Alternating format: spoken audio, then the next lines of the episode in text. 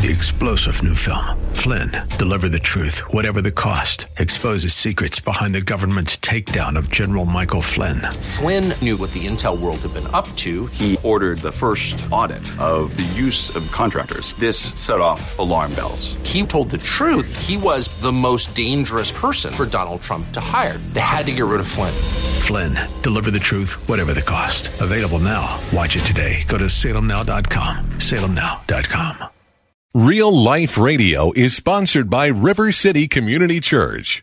Grace and peace to you, and welcome to Real Life Radio with Pastor Sean Azaro of River City Community Church right here in San Antonio, Texas. Now, this is a church that exists to help people just like you find the real life you were created for and then find it to the full. That's what Jesus said in John 10 10. And we're doing a study in the book of James talking about something you need every day, something God generously gives. It's for the asking, and that's wisdom. And another thing that's guaranteed in this life is that you will struggle, you will have hardships, and how you respond to life's challenges reveals the quality and strength of your wisdom. Well, Pastor Sean is going to coach you today on how to get the wisdom you need, the godly wisdom, so that you can negotiate adversity well when it comes. If you have a Bible nearby, James chapter 1 is where it starts. The message is called Wisdom in Adversity. It's time for Real Life Radio. Well, we're going to talk about wisdom. Today, we're actually going to talk about wisdom in adversity. And that's one of those things that t- kind of throws people. And so, as a creative team, we were talking about it, and there was a particular scene in the movie that kind of just gave voice to the way I think a lot of us feel. So, take a look. Well, thank God you're all right.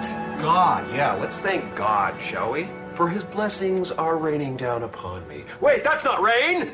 Bruce, please don't do that, honey. You know that everything happens for a reason. That I don't need. That is a cliche. That is not helpful to me. A bird in the hand is worth two in the bush.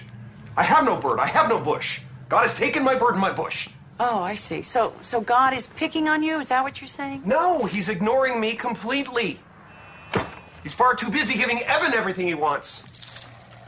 Oh, that's great, Sam. But you missed your target. I'm over here. Don't get mad at the dog. It's not the dog's fault. No, it's God's fault. I gave him the wrong coordinates. All right, you know what? Enough. All right, will you just stop being such a martyr? I am not being a martyr. I'm a victim. God is a mean kid sitting on an anthill with a magnifying glass, and I'm the ant. He could fix my life in five minutes if he wanted to, but he'd rather burn off my feelers and watch me squirm. All right, sweetheart, I know that you're mad. It's completely understandable. What Evan did is slimy and wrong. But this day could have been so much worse. I'm just glad you're okay. Okay? Newsflash! I'm not okay. I'm not okay with a mediocre job. I'm not okay with a mediocre apartment. I'm not okay with a mediocre life! Ever felt like that? Several of you are like, yes, I feel that way right now. I think we all, I think we've all had times where we just are like, man, what I'm going through is just killing me. And I'm not okay. And so that's why we want to talk about wisdom in adversity. Because I think that's one of those times when we really desperately need it. And we need to be aware of what God wants to give and to say. Now, we began this series with a question Where is the wisdom? Where is it? Because we look around and we see foolishness everywhere. And it really is. It's real easy to see illustrations of foolishness. We talked about financial foolishness, relational foolishness, foolishness in business, foolishness in parenting, political foolishness. It's everywhere. It can make you nuts if you sit and watch the news or you read read online and you're just like, what are people thinking? How did they think that was going to turn out? You ever had that feeling? You just want to just like, come on. You want to grab somebody, shake them. What did you think was going to happen? And we talked about how most people don't want to be a fool. They love wisdom. They'd love to know kind of the right path, but yet they're not sure where to go for wisdom. And so we're walking through the book of James, and we, last week, remember, we started out and talked about two different kinds of wisdom. We talked about there's a wisdom below, that kind of an earthly wisdom, and it's a type of wisdom, don't get me wrong. But then there's the wisdom from above, and it's totally different. And we started this series with a premise, and that premise was the only true wisdom is God's wisdom. The only true wisdom is God's wisdom. Not that there's not other types of wisdom. But to the degree that they are outside of God's wisdom, they will always fall short, they will always be temporal, and they will always lead us to only limited good fruit. I really just want to encourage you if you missed last week's message, go online at reallife.org and check it out because it is foundational to everything that we're going to be sharing over the next number of weeks as we look at reflections on wisdom. Now, if you have your Bibles, turn to the book of James. Book of James, remember, is called the Proverbs of the New Testament sometimes because has so much practical wisdom for life. And we, I want to actually cover the same passage of Scripture, at least a bit of it, and then extend beyond as we looked at last week. But we're going to look from a little different perspective. You remember at verse 2, he picks up and James starts telling us, he says, Count it all joy, my brothers, when you meet trials of various kinds. For you know that the testing of your faith produces steadfastness. And let steadfastness have its full effect, that you may be perfect and complete, lacking in nothing. See, James is letting us know that we all face trials and adversity, don't we? I mean, think about it sickness, loss of loved ones, financial struggles, struggles, work struggles, house struggles. I have a friend in our community group right now going through some stuff with their house, and I'm like, oh my gosh. And they're also struggling with sickness. It's like, man, we're praying for them. Because it's real, it's a big deal. Kids' struggles, those are sometimes the worst because we love them and care about them so much. And when our kids go through hard times, it's like, oh, it hurts. Disappointments, discouragements. I mean, I don't need to say this, but we're all going to at some point face some struggle. And if, if you're here and you've never, ever face struggle, trials, or adversity, first of all, you're six months old. Why are you here? You should be in the nursery, okay? Or you're totally delusional. I mean, it's just the way life is. And I just want to say to us at the, uh, at the onset of this, this message how we face adversity can and will change the entire course of your lives. If you actually get what God wants to give us through adversity, it has such a huge effect on everything else in your life. But if you don't, it can actually send you on a spiral that also can change the direction of your life. Now, James kind of brings about God's provision. He says, If any of you lacks wisdom, verse 5, let him ask God, who gives generously to all without reproach, and it will be given him. But let him ask in faith with no doubting. For the one who doubts is like a wave of the sea that is driven and tossed by the wind. For that person must not suppose he'll receive anything from the Lord. He's a double minded man, unstable in all his ways. Notice that the key to understanding adversity or trials is wisdom. I mean, really, I want you to write that down. If you're taking notes, just jot that down on the side. The key to understanding adversity is wisdom. There's something that James is offering us. And I think it's interesting in these early verses the contrast between steadfastness and double minded instability. Because remember, he says the testing of your faith produces steadfastness. And listen to what he says in verse 4 about steadfastness. Let it have let steadfastness have its full effect, that you may be perfect, complete, lacking in nothing. We'll talk a little more about that in a bit. But he contrasts that to the double minded or the unstable perspective and approach. Picking up at verse 9, he says, Let the lowly brother boast in his exaltation, and the rich in his humiliation. Because like a flower of the grass, he will pass away. For the sun rises with its scorching heat and withers the grass, its, its flower falls, and its beauty perishes. So also will the rich man fade away in the midst of his pursuits. Blessed is the man who remains steadfast under trial. For when he stood the test of time, he will receive the crown of life. I love that phrase, the crown of life. Crown of life which God has promised to those who love him. Let no one say when he's tempted, I'm being tempted by God. For God cannot be tempted with evil, and he himself tempts no one. But each person is tempted when he's lured and enticed by his own desire. Then desire, when it's conceived, gives birth to sin, and when sin, and sin, when it is fully grown, brings forth death. By the way, that is always the case. Sin kills everything it touches. If left unchecked, if left unredeemed, it kills everything it touches. Verse 16, he says, Do not be deceived, my beloved brothers. Every good and perfect gift is from above, coming down from the Father of lights, with whom there is no variation or shadow due to change. Of his own will, he brought us forth by the word of truth, that we should be a kind of first fruits of his creatures.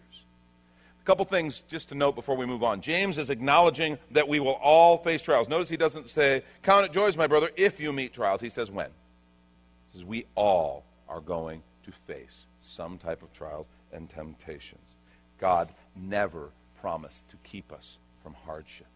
I remember when the Lord kind of called me into ministry. I mean, I knew when I was a, when I was very young, about 12 years old, that I probably would one day go into ministry. I had that sense in my spirit that God was calling me.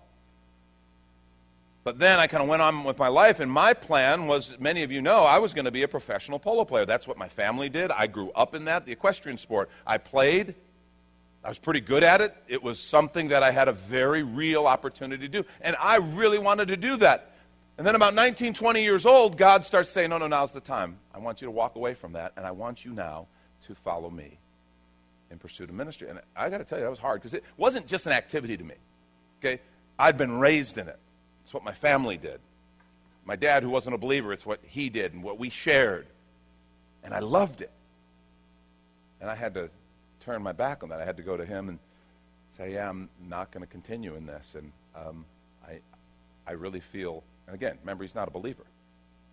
I really feel like God's calling me to follow him and pursue ministry. He thought I was nuts and throwing my life away. Absolutely. And along the year, along the way throughout the years, I've thought he was right. You know, you just, you know, I have to tell you, at that moment, I kind of had this vision of what was going to happen. It was hard. I'd made this choice, I'd made this decision, and now I know God's going to come through for me because I stepped out big time. I risked it big time for Him. I knew he was going to have me minister. I was a musician. And I thought, I assume, well, music ministry is naturally what I'm going to do. So uh, he's going to have me singing and playing. He's going to have me to stadiums with thousands of people sharing the gospel. It's going to be awesome. Yeah, but he didn't do that. Then I thought, well, surely he's going to have me share his word with people, and it's going to be this huge thing. It's going to be awesome. He didn't do that either. In fact, my dad was helping me with college at the time, and that kind of dried up after that severance in our relationship that resulted from that. And so I'm trying to do college. I'm selling insurance. My little brother, who was also preparing to be a professional polo player, he continues on, becomes one of the best players in U.S. history and has an amazing career playing polo. Kid's been stealing from me since we were just little tiny, see? One of my best friends was going into the Air Force, kind of goes through officer candidate school, becomes a pilot. He literally takes off. And I, am sitting there kind of doing something that I just, just to try to pay the bills and make ends meet. It's like, God, did you forget about me? Everything was hard. Every single thing was hard. And I just felt, you know, ever, ever felt like this just put on the shelf and forgotten? God, do you even know I'm here? I left the most important thing in my life because you asked me to. And now I'm stuck over here. I remember when my mother passed away. My mother was a very godly woman, um, incredible woman of faith and she had struggled with cancer for years. She'd beat it once, and then it came back, and she was just had been on chemotherapy treatment just for years. And we had prayed. We prayed for healing. The scripture told us to pray for healing. We did. I'd seen people healed. I truly believed. We prayed. And she passed away. And I'm like, God, what are you doing? You know, and, and I, I, understand. I know. I'm a pastor. It's my job to tell people. You know, God, God doesn't always do what we ask. Every healing is not some. Healing isn't a way to kind of avoid death. Okay, we all one day will leave this earth. Whether it's in the next five years or whether it's 50 years, we don't know. But we all will. So I know all that stuff. But it's still when you're walking through it, when you lost someone who was really important to you and to your whole family, it's like, Lord, what are you doing? See, it's not if, but when. And here's a really important thing God never promised to keep us from hardship. Some of you need to hear that. Some of that, some, for some of you, that may be your big takeaway today. Because you've been disappointed with God. Kind of like Bruce. You've been disappointed because it's like, wait a minute, I became a follower of Jesus. I gave my life to him. I thought it was going to all be, you know, cool songs and warm fuzzies. And it's not. Because God never promised us that we wouldn't have any hardship. And I don't know where that came from. And if some preacher told you one time, it's all going to be glory now, you know, I'm sorry. Sorry, every once in a while I just get real southern when preaching. It just happens, comes on me. But if someone told you that, I'm sorry, they lied to you. The scripture never says that. James is telling us when you meet trials, he's prepping us, saying part of wisdom is understanding this life involves hardship. And that's just how it works. We all face trials.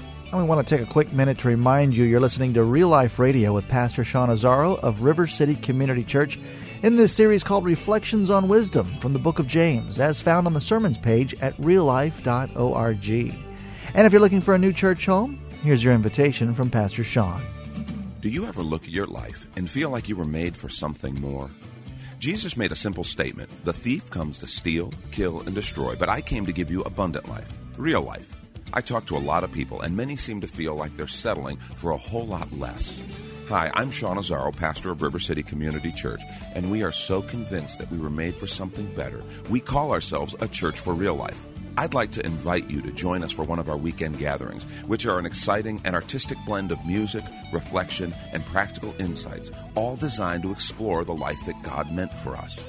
River City is located a mile and a half outside of Loop 1604 on Lookout Road across from Retama Park. Service times are Saturday at 5 p.m. and Sunday at 9:30 and 11:15 a.m. River City is a church for real life, so our home on the web is reallife.org. To find out more, visit us online at reallife.org. God created you for something very special. Come find out more at River City Community Church. And back to the message Wisdom in Adversity, based on the book of James. This is Real Life Radio. And James wants to protect believers from the distortions and misconceptions that often happen in hard times. See, we start looking at the world, the whole world, through the lens of my struggle. Anybody wrestling with that? Everything seems to kind of look through this and be colored by this struggle, this hurt, this disappointment that I'm facing right now. And I start to see the world that way. The wrong things start to look bigger, and the right things actually start to look smaller and distant. And we question are they even real?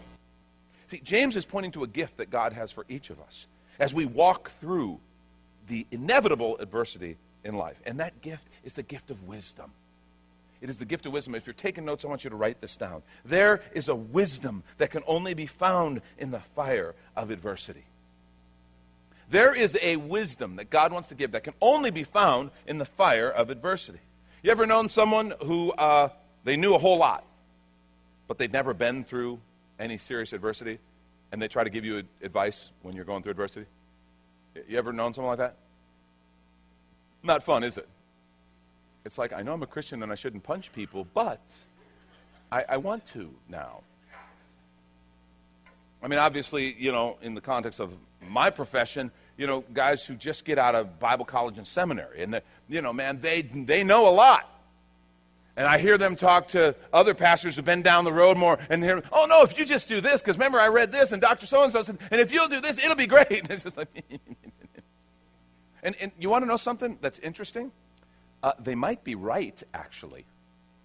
Because truth has nothing to do with my experience. Truth exists regardless of my feelings about it, or my opinion, or even my experiences. But I will tell you if you've never been through trial and adversity, what you have is you may know some truth and don't short sell that truth. The problem is there's all kinds of other truth that becomes clear when you actually walk through it. There's all kinds of other truth that comes alive. You see the truth differently. You see related truths. You handle the truth differently. There's a humility that comes in you. There's a, there's a compassion. There's a, a steel in your spine that comes when you've walked through it with the Lord and you've come out. It changes you. There is a wisdom that can only be found in the fire of adversity. I want to real quickly lay out four lessons of wisdom that I believe are taught in adversity. The first, number one, wisdom teaches me to see adversity differently. Wisdom teaches me to see adversity differently. You see, we tend to look at adversity and we look at it as it's bad, right? Okay? It's called hardship because it's hard. And so it's a curse. And James comes along and says, Yeah, count it all joy. It's not a curse, it's an opportunity. One of the reasons we look at adversity as a curse is because we look at it as permanent. We look at it, we're in the middle of it right now, and it's like, this is what my life is now. And James, I loved what he said in verses 9 through, uh, 9 through 11. He says, For the lowly brother boasts in his exaltation. Let the, lo- let the lowly brother boast in his exaltation. and the rich in his humiliation. I'm like, wait a minute, but the lowly is low. What are you talking about, exaltation? And the rich is, well, rich.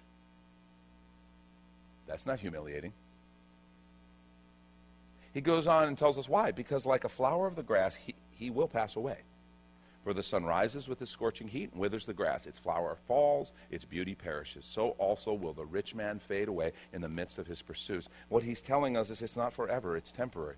Whatever place you find yourself in, know in this life, in this world, it's temporary. If you're on top of the hill right now and you're like experiencing the riches of life and it's all good, just know adversity comes. And sometimes it's it chooses just whomever, whenever. Don't get caught up in this attitude of, hey man, I've been on a high for a long time. I must have it. I'm doing it better. I got it handled. Because what James is telling us is no, it's it comes and goes. It's how it works. And conversely, if you are in the midst of adversity and struggle and you would call yourselves among the lowly right now, it's also temporary, according to the word. It's not forever. You see, wisdom changes the way we look at adversity. We stop seeing it as everything, and it's just a thing. Paul said in Romans 8 18, he says, I consider that the sufferings of this present time are not worth comparing to the glory that is to be revealed to us. In 2 Corinthians 4 16 through 18, he said, Therefore we do not lose heart. Though outwardly we are wasting away, yet inwardly we are being renewed day by day. For our, listen to what he says, our light and momentary troubles. Your troubles right now feeling light and momentary? Our light and momentary troubles are achieving for us an eternal glory that far outweighs them all. So we fix our eyes not on what is seen, but on what is unseen. Since what is seen is temporary, but what is unseen is eternal. It's eternal. Light and momentary troubles. Uh, understand, uh, when Paul talks about persecution, when he talks about, about suffering, uh, he's not talking about the hot water heater breaking down. Okay? He's not talking about, oh, the car's broken. We got to drive the old one. Dang. Life is hard. Paul went through actual persecution, beatings, torment over the calling of the gospel that he had. And he looks at them as light and momentary because he's looking at the eternal glory. Understanding, wisdom teaches us to see adversity differently. See, it changes my goal for adversity. You know what my typical goal for adversity is? What I think all of our goal often is, is just get out. Get out of it. And wisdom changes it from get out to grow. This is an opportunity to grow that I don't have at other times. It changes the way I respond from complain to commit. Okay, God, I'm going to commit to what you want to say, what you want to do, because this is a unique opportunity. I mean, think about it. We sometimes look at people in the midst of adversity and we would try to save them from it. And I, and I think that comes from a good, compassionate heart. And sometimes we should intervene and help someone. But a lot of times, that's not necessarily this idea of, oh, save them because it must be something wrong, must be something. Uh, saving someone sometimes Trying to save them from adversity is like trying to save a kid from math. You know, right? I mean, the kid would tell you, this is the most horrible thing in the world. Please, I can't do it. It's hard. And bad parents would go, oh, sweetie, you're right. You don't need to do that. Here, let me rescue you from math. Yeah, we all know you're not doing that kid any favors because there's some things we know he's going to need math. It's like part of the world, it's important. So you don't save a kid from math, and I want to be care- careful as we look. And we don't need to try to be always saved from adversity. We just need to understand that God meets us there, and He uses adversity to build us up. There's a wisdom that can only be found in the fire of adversity. A second thing, wisdom uses adversity to develop steadfastness. Steadfastness. I love that word. I love the way James says, because the trying of your faith produces steadfastness. And then let steadfastness have its full effect, that you may be perfect, complete, lacking nothing. That's a big concept, a big idea. The word is hypomone, and it's a Greek word, and it means steadfast endurance. Some translations translate it patience. And that's not a bad translation. I just don't think it's all the colors and connotations of the original word. Steadfast endurance. It's from the same word that's used, the same word that's used in Luke 11:15 when Jesus is explaining the good soil in the parable of the sowers. He says, "As for that in the good soil, the seed in the good soil, they are those who hearing the word hold it fast in an honest and good heart and bear fruit with patience or with steadfastness." Paul writes in 2 Thessalonians 1 4, he says, Therefore, we ourselves boast about you in the churches of God for your steadfastness and faith in all your persecutions and in the afflictions that you're enduring. And they were enduring real persecutions and afflictions. And he says, We boast about your steadfastness and your faith. There's something solid, immovable, mature. Thank you, Pastor Sean Azaro. You've been listening to Real Life Radio as next week we'll continue this series on wisdom based on the book of James, which is available right now on demand when you find the sermons link at reallife.org. But of course, you're invited to visit and join us at River City Community Church, located on Lookout Road right behind Retama Park, with service times on Saturday nights at 5 and Sundays at 9:30 and 11:15. If you'd like to call the church, the number is 210 490 5262 as Real Life Radio is a service of River City Community Church. We hope you join us again next time for more Real Life. Three star general Michael J. Flynn, head of the Pentagon Intelligence Agency, knew all the government's dirty secrets. He was one of the most respected generals in the military. Flynn knew what the intel world had been up to, he understood its funding. He ordered the first audit of the use of contractors. This set off alarm bells. The explosive new documentary, Flynn, Deliver the Truth, Whatever the Cost, and covers the facts behind this scandal. Flynn told the truth. He was the most dangerous person for Donald Trump to hire. I find out the worst enemy that I'm going to face in my life is right here in America. They took my assessment and they wanted me to change it. And I was like, I'm not changing it. They had to get rid of Flynn. With in depth interviews, archival footage, and never before seen personal records of the man behind the headlines. I just felt like I was drowning. Flynn, deliver the truth, whatever the cost. Available now. Watch it today. Go to salemnow.com. Salemnow.com.